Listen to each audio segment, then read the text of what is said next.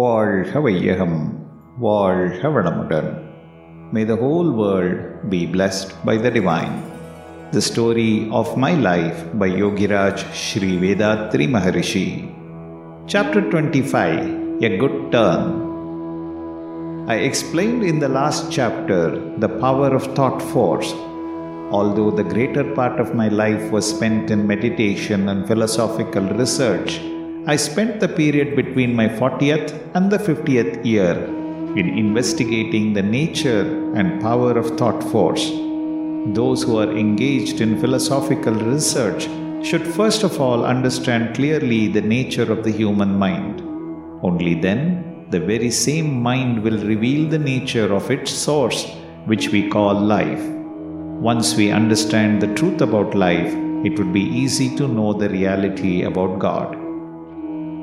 Long before I had made a decision, it was to dedicate my life totally to the service of the community after my 50th year. With this end in view, I had purchased three acres of land near the trunk road. I had also made arrangements to purchase 10 more acres for the construction of a children's home and a home for the aged. For the maintenance of my family, I secured 5 acres of arable land with a well and pump. It was my idea to take out a portion of the profits from out of my share in the firm and with that outlay come and service to the community. At 45, I was in for a big change in my business. There were no buyers. A thousand looms were plying and 2,000 families were making a living out of the production and sales I was in charge of. Others in the same line suspended business. Weavers lost their jobs. Their suffering became acute. I could not bring myself to close down my business. I carried on. When all the reserve cash was spent, I obtained loans from others. When that proved inadequate, I went to the Multani money lenders for loan. Things went on like this for five whole years. Little by little, I undersold the cloth produced in my looms. When I took stock of the position at the end of the year 1959, I found that cash on hand was nil. Assets, including dues to be realized and value of stock, amounted to rupees lakh and fifty thousand.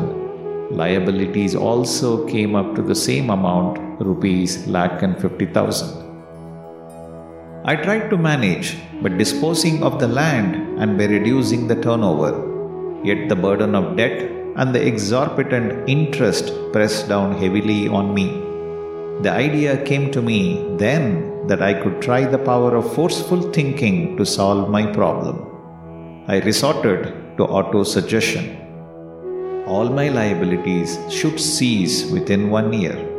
I repeated these words to myself both morning and evening. Liabilities increased. I closed down the business. I loved the poor weavers very much. I wished that my downfall should not affect their life. So I sacrificed my personal properties and made alternative arrangements and provisions to the weavers who were working for me. My assets, I found, just fell short of my liabilities.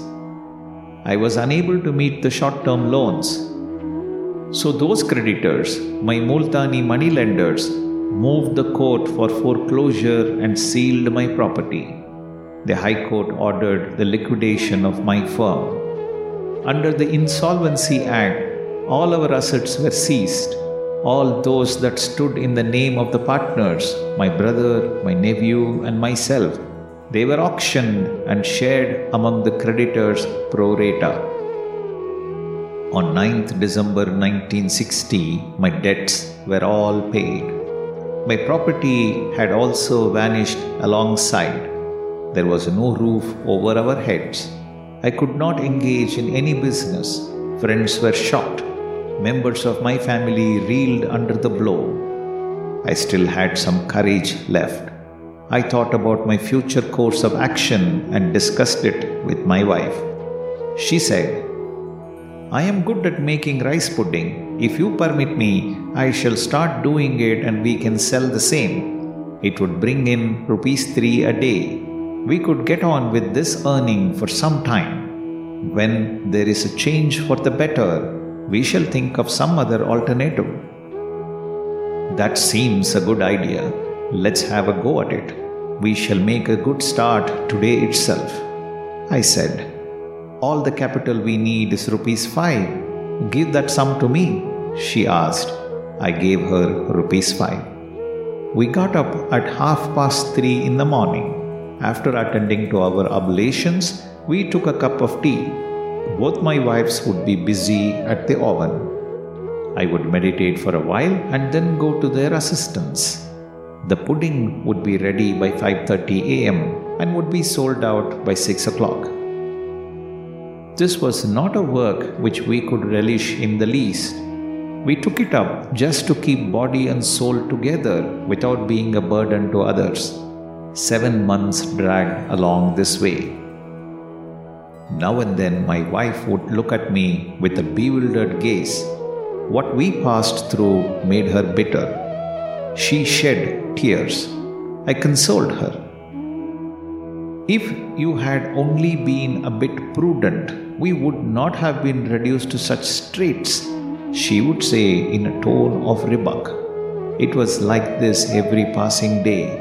It made the taste of adversity all the more bitter in my mouth. One of the noblest of my friends, Mr. Chandan Mul Saukar, was helping me with money whenever I was in need.